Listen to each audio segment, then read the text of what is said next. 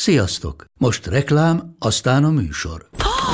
Hú, de szép szőnyeg! Új! Igen, tegnap vettem a Diego-ban. Ó, és ez a függöny, de szép! Diego! És hamarosan lesz új laminált padló a hálóban. Rátszakadt a baj? Csak regisztráltam Diego digitális klubkártyát vásárlás előtt. Csináljunk neked is egyet? Csak 1 perc és kész. Regisztrálj te is áruházainkban, vagy a hvg.hu oldalon, és azonnal megkapod digitális klubkártyádat, mellyel akár 30% kedvezménnyel vásárolhatsz padlóburkolat és lakástextil termékeket. Diego.hu. Már meg is kaptam e-mailben. Ez reklám volt, jó volt.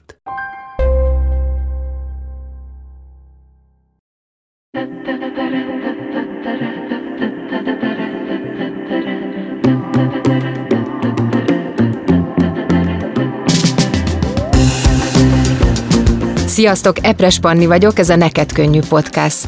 Annyiszor mondjuk egymásnak ezt a frázist, pedig szerintem senkinek nem könnyű.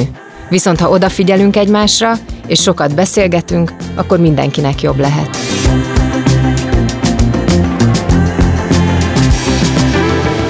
Lehet-e jó oldala, ha a gyerek náthás? Vagy ha megy a hasa? Vagy ha egyfolytában sír? Tényleg ne veszekedjenek a szülők a gyerekek előtt? Mindenre választ kapunk a Gyerekes gondolatok című könyvből, ami nem bölcs intelmeket osztogat, inkább együtt gondolkodásra hív.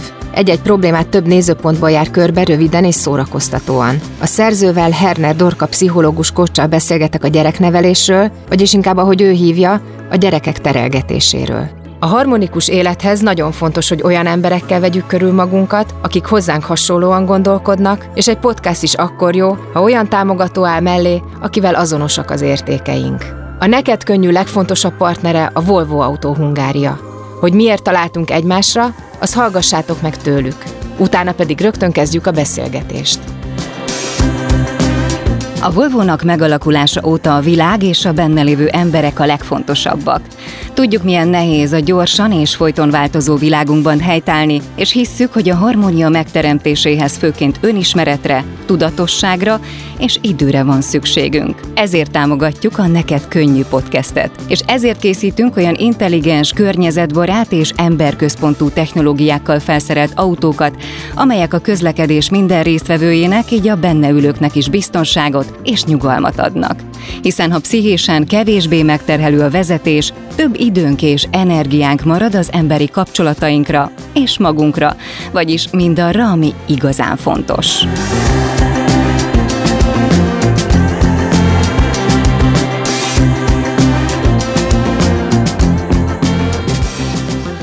Amikor olyan könyvet olvas az ember, ami pszichológiai témájú, főleg, hogyha gyerekekről van szó, akkor önkéntelenül az az első, hogy mit csináltam rosszul. Legalábbis én, ahogy olvastam ezt a könyvet, pipáltam, hogy ebben a témában jól csinálom, ebben a témában rosszul. Van olyan, hogy valakinek nincsenek kételjei, hanem legyint arra, amit esetleg ő nem úgy csinál? Lehet, de még nem találkoztam ilyennel. Akkor neked is vannak kételjei. Hát te lehet, hogyha olvastad, azért biztos kivetted belőle, hogy bőven megmutatom a saját kételjeimet. Úgyhogy abszolút, minden nap. Ráadásul 5 gyermeket nevelsz, én a 2-mmel nagyon kis csikó vagyok hozzád képest. Úgy olvastam, hogy 13 éves a legnagyobb, de lehet, hogy azóta már... azóta 17 már is 17. elmúlt. Hú, akkor túl vagytok a legnehezebb időszakon, azt hiszem a kamasságon. Hát egyrészt nem vagyunk túl, másrészt meg hát minden időszak a maga nemében tud nehéz lenni, vagy könnyű. Szóval nagyon összetett, nekem nincs ilyen.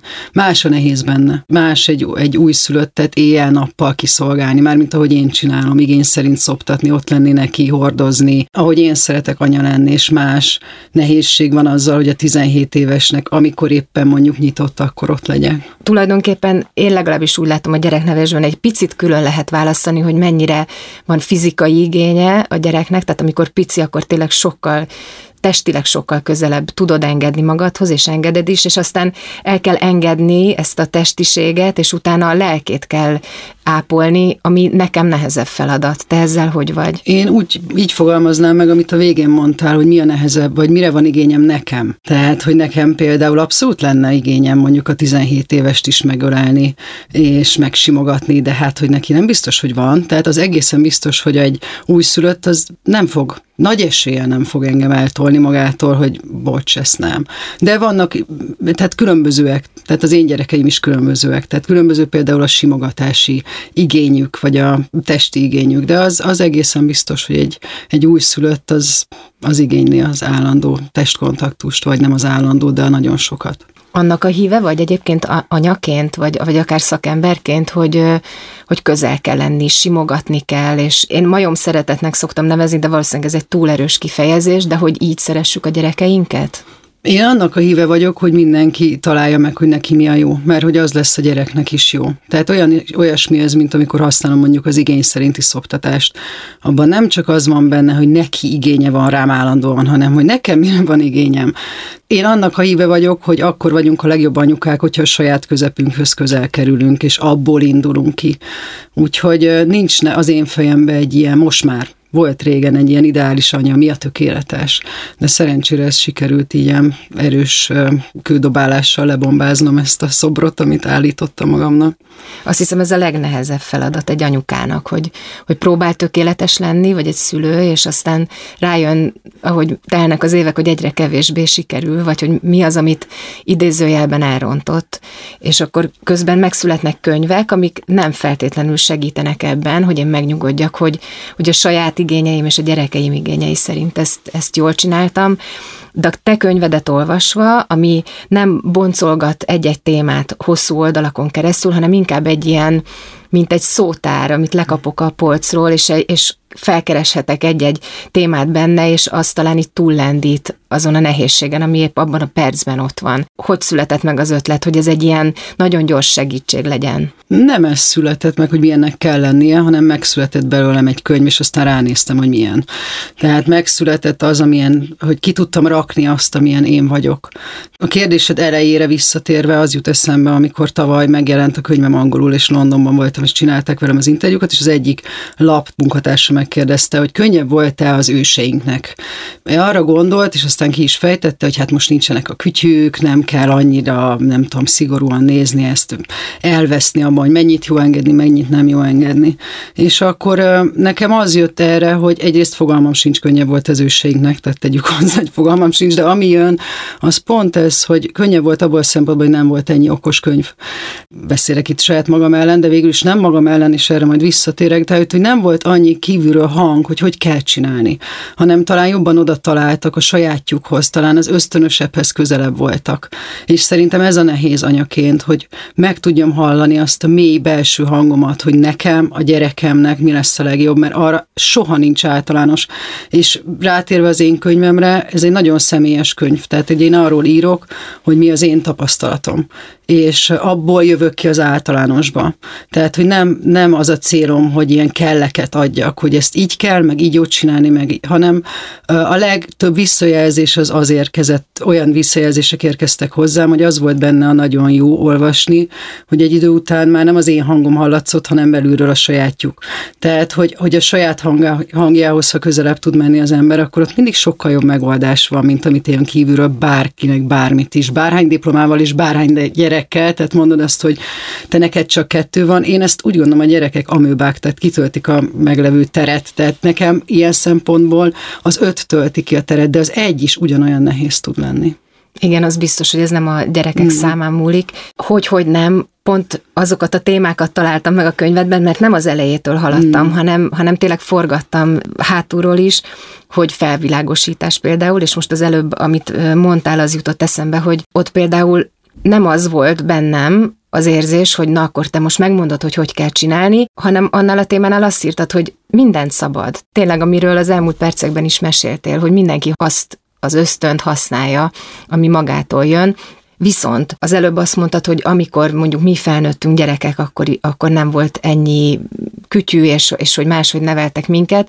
Mégis azt érzem, hogy egy picit jobban ridegtartáson voltunk, hogy ezt a csúnya szót mondjam. Tehát, hogy most talán nagyobb támogatás van könyvek terén, de azért ez lehet egy hisztéria is, amit ugye gyereknevelés körül végzünk. Melyik jobb? Hát az arányos középút, tehát, hogy nem tudok erre nagyon újat mondani, vagy nagyon különlegeset, mert hogy legalábbis ide találok vissza én általában, hogy nincsen olyan, hogy a végletek jók. Tehát egész biztos húzós, amikor egy könyv volt, amelyik azt mondta, hogy 4 óránként szoptassunk, és egyébként meg hagyjuk bőgni a gyereket, és abból dolgozott mindenki. Az egész más helyzet volt, mint most, amikor viszont millió van, és abban lehet elveszni, hogy millió van.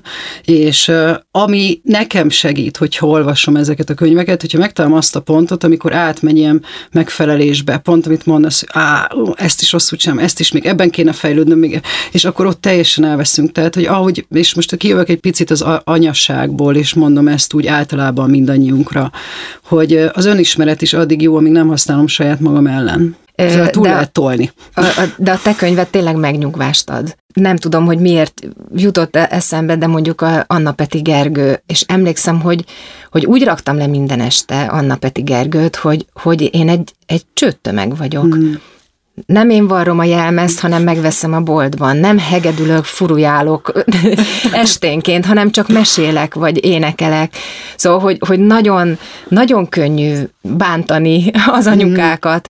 Mindenki válasszon magának egy könyvet, ami az ő iránymutatója, és abban komfortosan érzi magát, vagy tegyük félre azokat, ami nyomaszt.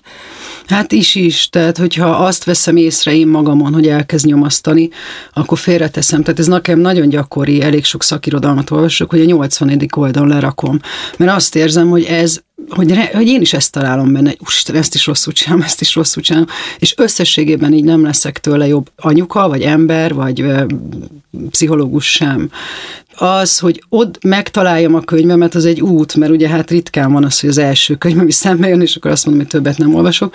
Nekem idő volt, mire rájöttem, hogy hozzám a személyes szól, mert nagyon az vagyok, amit te is mondtál az én könyvemben, hogy én személyes példákat hozok, és engem az is szólít meg egy könyvben, hogyha személyes, tehát sokkal hitelesebb nekem, hogyha a sajátját föltárja és elmondja, és nem általánosságban azt mondja, hogy ezt így kell, vagy úgy kell, de van, aki nem szereti ezt. Tehát, hogy egyik sem jobb vagy rosszabb, hanem mi az az eszköz, amivel én közelebb tudok kerülni a saját belső biztonságomhoz, és ha onnan áramlik ki a vektor, akkor azt gondolom, hogy azzal nem lehet baj. Igen, talán azt a könyvet kell megtalálni, amiben nem érzem azt, hogy hát persze könnyű neki. Uh-huh. A te könyved olvasásakor nem gondoltam azt, hogy könnyű neki, mert nagyon, azt hiszem, hogy ez egy nagyon nagy hiba, hogy mostanában mindenki a saját problémáját tekinti a legnagyobbnak, és azt gondolja, hogy mindenki másnak olyan egyszerű, és sétagalopp az élet. Ami még nagyon fontos szerintem a te könyvedben az a humor, és ez mondjuk nem csak a gyerekneveléssel kapcsolatban, hanem az élet minden területén nagyon sok mindent humorral kellene kezelni.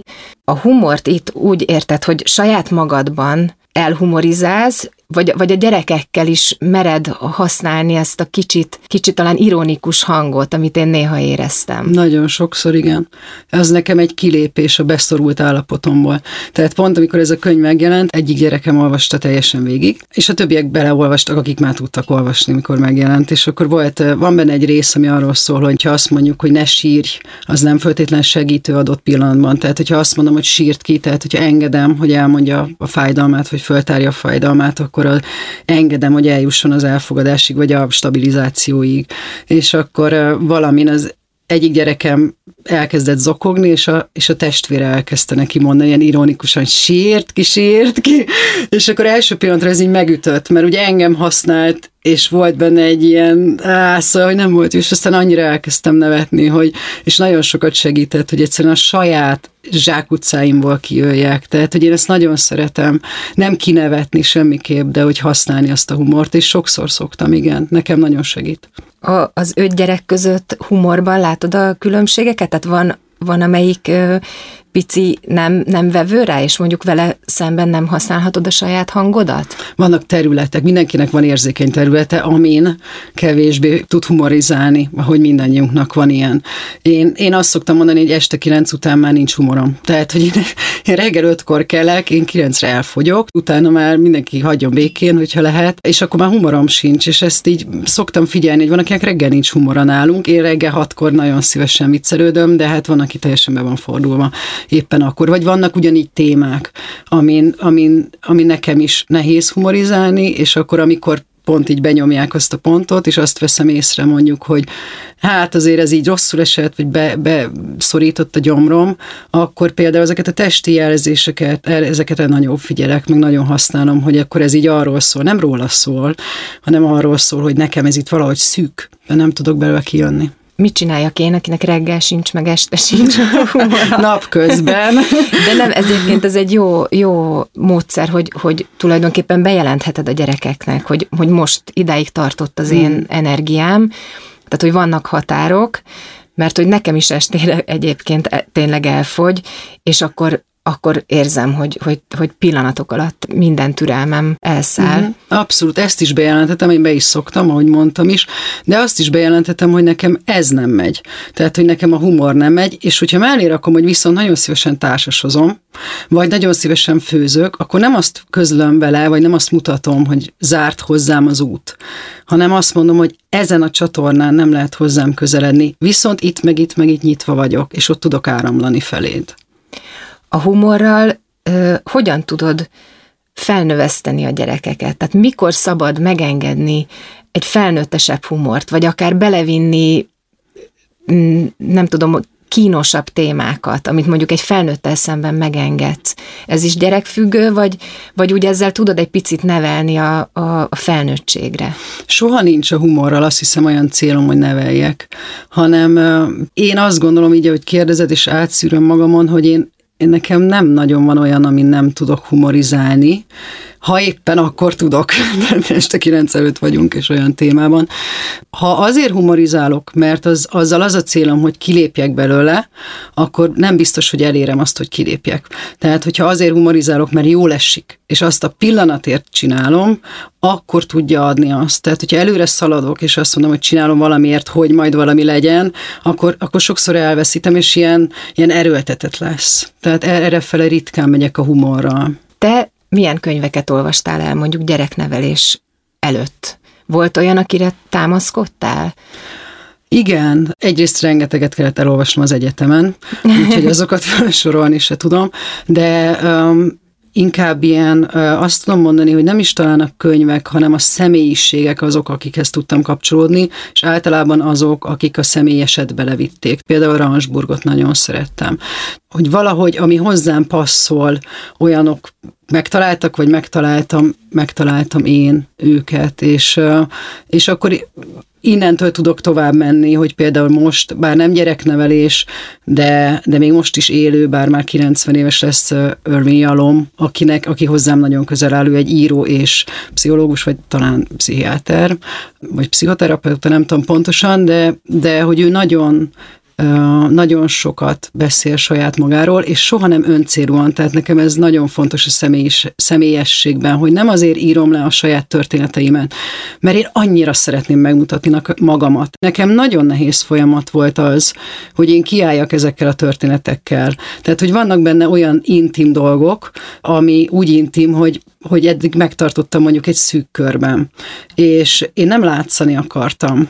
Nem az volt a cél, hogy na hát, ide figyeljetek, hanem azt átadni, azt az eszközt, hogyha én befele megyek, akkor hogy tudok kifele jönni bizonyos helyzetekből. Úgyhogy például ajánlom most nekem az, aki ma élő, akihez nagyon tudok kapcsolódni. Támadási felületnek érezted, hogyha így leírod, hogy veled hogy zajlottak ezek a küzdelmek, vagy saját magaddal, hogy zajlottak ezek a küzdelmek a gyereknevelés során? Én, amióta megjelent ez a könyv, egyáltalán nem kaptam erre támadást. Tehát, hogy nem az volt a félelmem, hogy majd támadnak, hanem az egy út volt, mire én annyira tisztán meg tudtam mutatni, hogy mi történik belül. Ez egy folyamat, hogy én egyáltalán föltárjam azt, hogy mi történik belül, hiszen nem tudom megmutatni, hogyha én sem látom, hogy ez micsoda.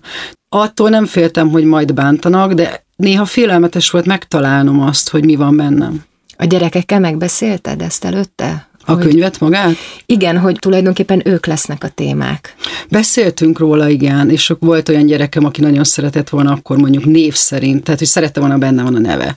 És például ezt én mondtam, hogy biztos, hogy nem, mert most szeretnéd, nem tudom, 10 évesen, de majd, ha ott leszel 18 évesen, akkor biztos nagyon fogsz utálni, ha benne van a neved, szóval, hogy ezt nem. Egyetlen gyerekembe azonosítható, egyébként ezzel játszottam, hogy sose lehet tudni, ki kicsoda. Hát a lányom, mivel 4 fiam van, és egy lányom is, hogy vannak olyan témák, ami egyszerűen az az, hogy lettem lányos anyuka is, és hogy érintette ez a nőiségemet. Egyszerűen kihagyhatatlan volt, egyébként ő a rettentesen boldog, és minden, ő például olyan azóta nőtt föl annyira, hogy tudja, hogy mi ez, és ő sokszor kéri, hogy olvassam azokat a részeket, ami róla szól. Tehát ő az egyetlen benne. Igen, ez nálunk is téma, hogy ugye nem mutatjuk a gyerekeket sehol, és ők meg nagyon szeretnének, és ahogy van egy szereplési lehetőség, akkor kikérik maguknak, hogy jaj, mama, ez igazságtalan, de nagyon, nagyon kell őket óvni, hiszen nem tudjuk, hogy ők merre fognak majd változni, és mit szeretnének később. Készülsz-e valamilyen új könyvvel, amiről már tudhatunk? Hát most írok egyet, hogy aztán megjelenik, vagy nem, azt nem tudom, az már nem csak rajta múlik, és ez se úgy született meg, hogy van egy célom, és valamit szeretnék, tehát ez is idő volt oda találni, úgyhogy majd meglátjuk, hogy lesz belőle könyv, vagy nem, de talán nekem fontosabb is az, hogy egyáltalán írom, és hogy kapcsolódom azokhoz a témákhoz, amiket ott majd hozok, vagy látható lesz, ha látható lesz. Az is gyerek téma? Tehát, hogy az annyit tudhatunk? Persze, hogy... bármit a titoknak nem titok.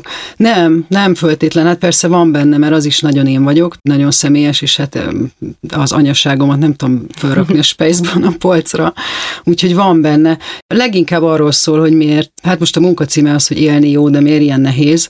Tehát, hogy a mindennapi nehézségeink, amiket azt tapasztalom nagyon sokat, hogy főleg így a mi középosztálybeli, fehér, jól élő emberek, lebecsüljük a saját problémáinkat, nem tiszteljük, nem vállaljuk fel, azt mondjuk, hogy de hát oké, de én nem vagyok beteg, nem haltam meg a Covid-ban, nem halt meg az anyukám a Covid-ban, jaj, mi bajom lehet, van a fejem fölött fedél, és így elnyomjuk. És mellette megjelenik az, hogy iszonyatosan sokan szednek kedélyjavítókat, és ez maga arról szól, hogy tudok azzal. Én megmutatom, mint egy pszichológus mondjuk, az egy erő lehet abban, hogy akár más is magának is megmutassa, hogy igenis jogos, hogy vannak problémáink, és ezzel együtt, hogy lehet elvickelni, és akár jól elvickelni a mindennapokban. Igen, ez most egy kihagyhatatlan téma, hogy ez az elmúlt másfél év kit hogy viselt meg. Egyébként én is olvastam nagyon szörnyű adatokat, hogy mennyire megnövekedett a kedélyjavítóknak a forgalma és az igénye. Hogy a gyerekeken mennyire látod, hogy ez egy ilyen nagyon hosszú távú, és talán végleges változás lesz az ő életükben?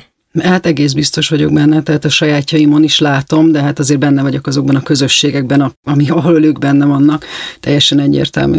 Látom mondjuk a 17 évesemet, akiknek, mert ők ikrek a 17 évesek, hogy hát nekik a moziba kéne ülni, és nem tudom, gyakorolni azt, hogy fogjuk meg a másik kezét, aki éppen egy lány, hogy ez hogy marad ki, vagy hogy marad ki az elmúlt egy év. Ahogy látom, azt például a legkisebbem 6 éves, és akkor volt egy ilyen ősszel, amikor megnyitottak a könyvtárak, hogy ott ültünk elő, levettünk valami könyvet, és az arról szólt, hogy nem tudom, talán a Kisgida hogyan szokik be az óvodába. És akkor a gyerekem, amikor még ugye márciusban is minden nap én voltam ott, hogy fölébresszem az óvodában, minden nap én mentem érte, ott voltam a csoportjában, ez mondjuk történt októberben, tehát hogy kb. Fél év telik el, és azt mondja, hogy hát az ő anyukája bemehetett az óvodába. És kérdeztem, hogy és te nem emlékszel, hogy én minden nap bejártam, és nem tudom, 2 éven keresztül folyamatosan, és mondta, hogy nem.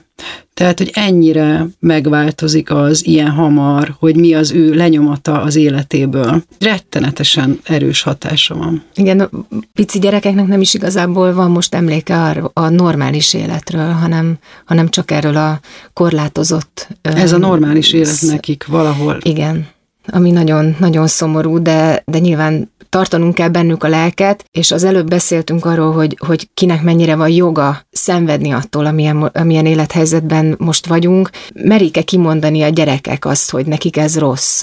Vagy ők is azt érzik, hogy hát nem illik. Tehát, hogy a sok tragédia, amit szerintem nagyon nehéz előttük is elhallgatni, hogy a Covid milyen pusztítást végez, mernek erről ők beszélni? Szerintem nagyon sok múlik rajtunk, szülőkön, hogy mi merünk-e arról beszélni. Tehát, hogyha van valami nehézség, akkor én magam azt mondom el, hogy jaj, Istenem, elvesztettem a pénztárcámat, és ott előtte mondjuk azt mondom, hogy jaj, de ez semmi ahhoz képest, hogy hányan vannak kórházban.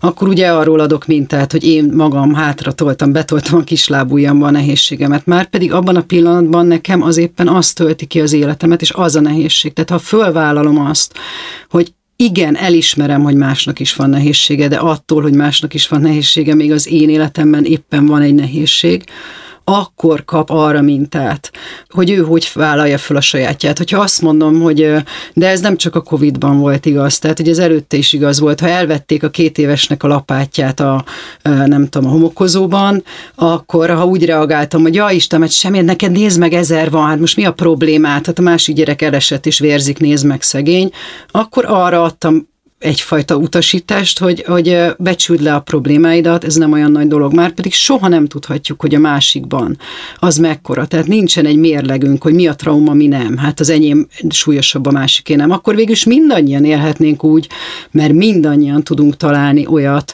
hogy valakinek még rosszabb, bármilyen rossz legyen. Tehát, hogy a holokauszt közepén is lehetett azt mondani, hogy de nekem egy gyerekem se halt meg, vagy de nekem, tehát, hogy nincs olyan élethelyzet, amiben ne tudnék valami referenciát pontot találni, ahol még rosszabb.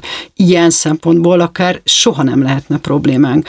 De hogy maga az élet az arról szól szerintem, meg hát nem csak szerintem, hanem nálam sokkal okosabb, vagy régen óta mondott vallások, akár a buddhizmus, ugye a Buddha mondta, hogy az élet szenvedés, ami a szenvedés szót a kellemetlenségekre értett. Tehát, hogy kellemes és kellemetlen dolgok összessége, azoknak a megélése.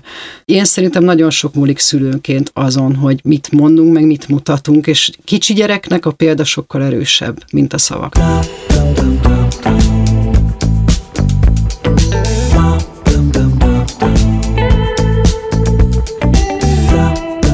A Neked Könnyű Podcastet hallottátok.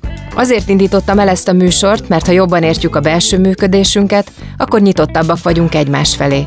És persze közelebb kerülünk saját magunkhoz is.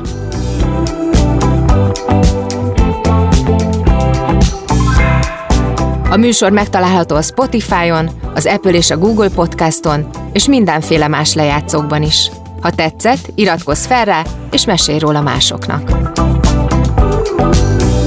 A műsor elkészítésében a legfontosabb segítőm, azaz a szerkesztő, Fehér Marian. A főszerkesztő Neizer Anita, a zenei és utómunka szerkesztő Szűcs Dániel, a kreatív producer Román Balázs, a producer pedig Hampu Krihárd. Epres Pannit hallottátok. Hasonló tartalmakért keresd a hvg.hu pszichológia magazin rovatát, és olvasd többet a témában. Béton Studio. A Volvónál azért dolgozunk, hogy a mozgás szabadságát fenntartható, személyes és biztonságos módon tegyük átélhetővé. Hisszük, hogy ez a cél csak az önmagunkkal való őszinte szembenézés és az elhivatott munka révén valósítható meg. Ezért vállaltuk, hogy 2040-ig teljes mértékben klímasemleges és körforgásos vállalattá válunk, és etikus üzletvitelünkkel hozzájárulunk egy igazságosabb társadalom létrejöttéhez. Úttörő technológiai megoldásainkkal nem csak az autóban ülők, de a közlekedők számára is nyugodtabb körülményeket teremtünk. Mert a jövőnk közös, a jobb holnapot pedig a ma felelős döntései formálják.